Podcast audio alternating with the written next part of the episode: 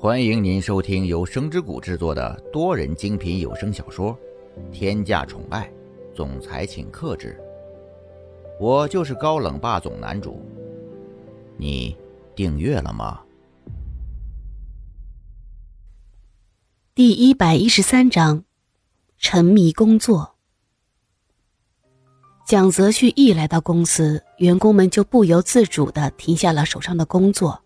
看向这个一身寒意的老板。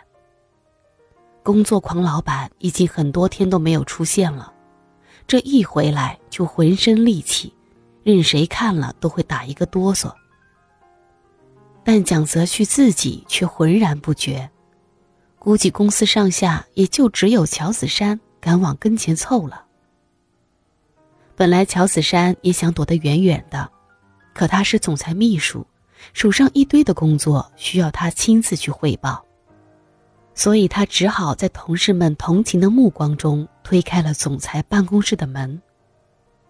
一打开门，就看到埋头工作的蒋泽旭，他眼下的黑青代表着他又熬夜工作了。身为秘书和朋友的乔子山看到这样的蒋泽旭，眉头不由得皱了皱。他先是没有说话。将文件轻轻地放在蒋泽旭的办公桌上，静静地站在一旁，而蒋泽旭似乎没有察觉到他的到来，连个眼神都没有给他。又过了一会儿，乔子山开口了：“蒋泽旭，你老实告诉我，你是不是发生什么事儿了？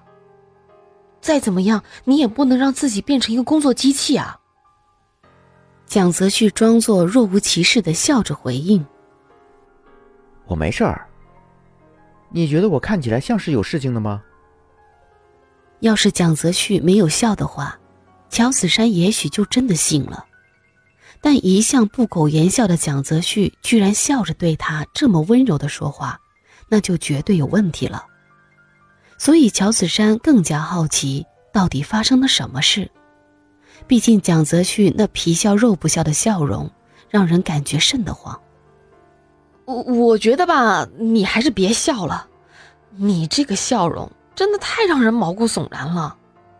你有没有照过镜子啊？你都变成什么样子了？哎，这位朋友，你跟我说一下嘛，你到底怎么了？说不定我还能帮你分担一些呢。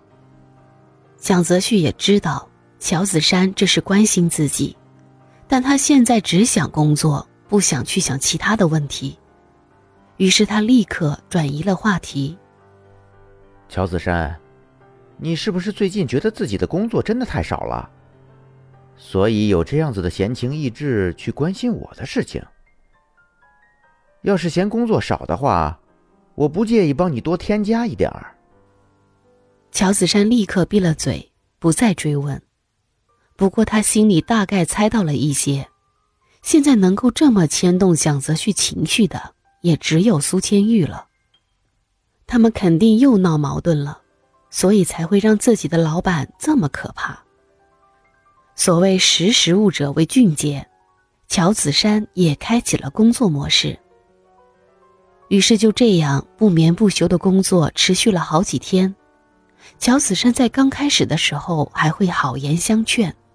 后来就直接拉闸，强制蒋泽旭休息。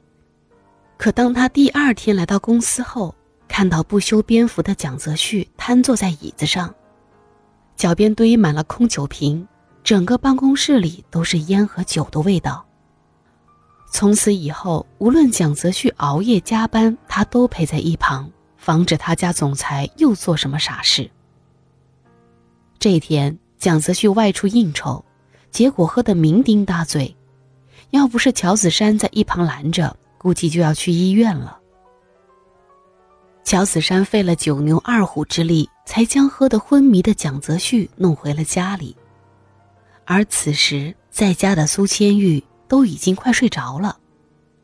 急切的敲门声使他爬起来去开门，这刚一开门，就看见乔子山狼狈地架着蒋泽旭。而蒋泽旭散发着浓浓的酒气。苏清玉有些懵，她从未见过蒋泽旭醉成这样，以前的他从来不会满身酒气的回家。不过短暂的震惊后，苏千玉帮着乔子山将蒋泽旭扶进了家。做完这一切，两个人都累得气喘吁吁。亲爱的小耳朵们，本集已为您播讲完毕，记得订阅与分享哦，下集更精彩。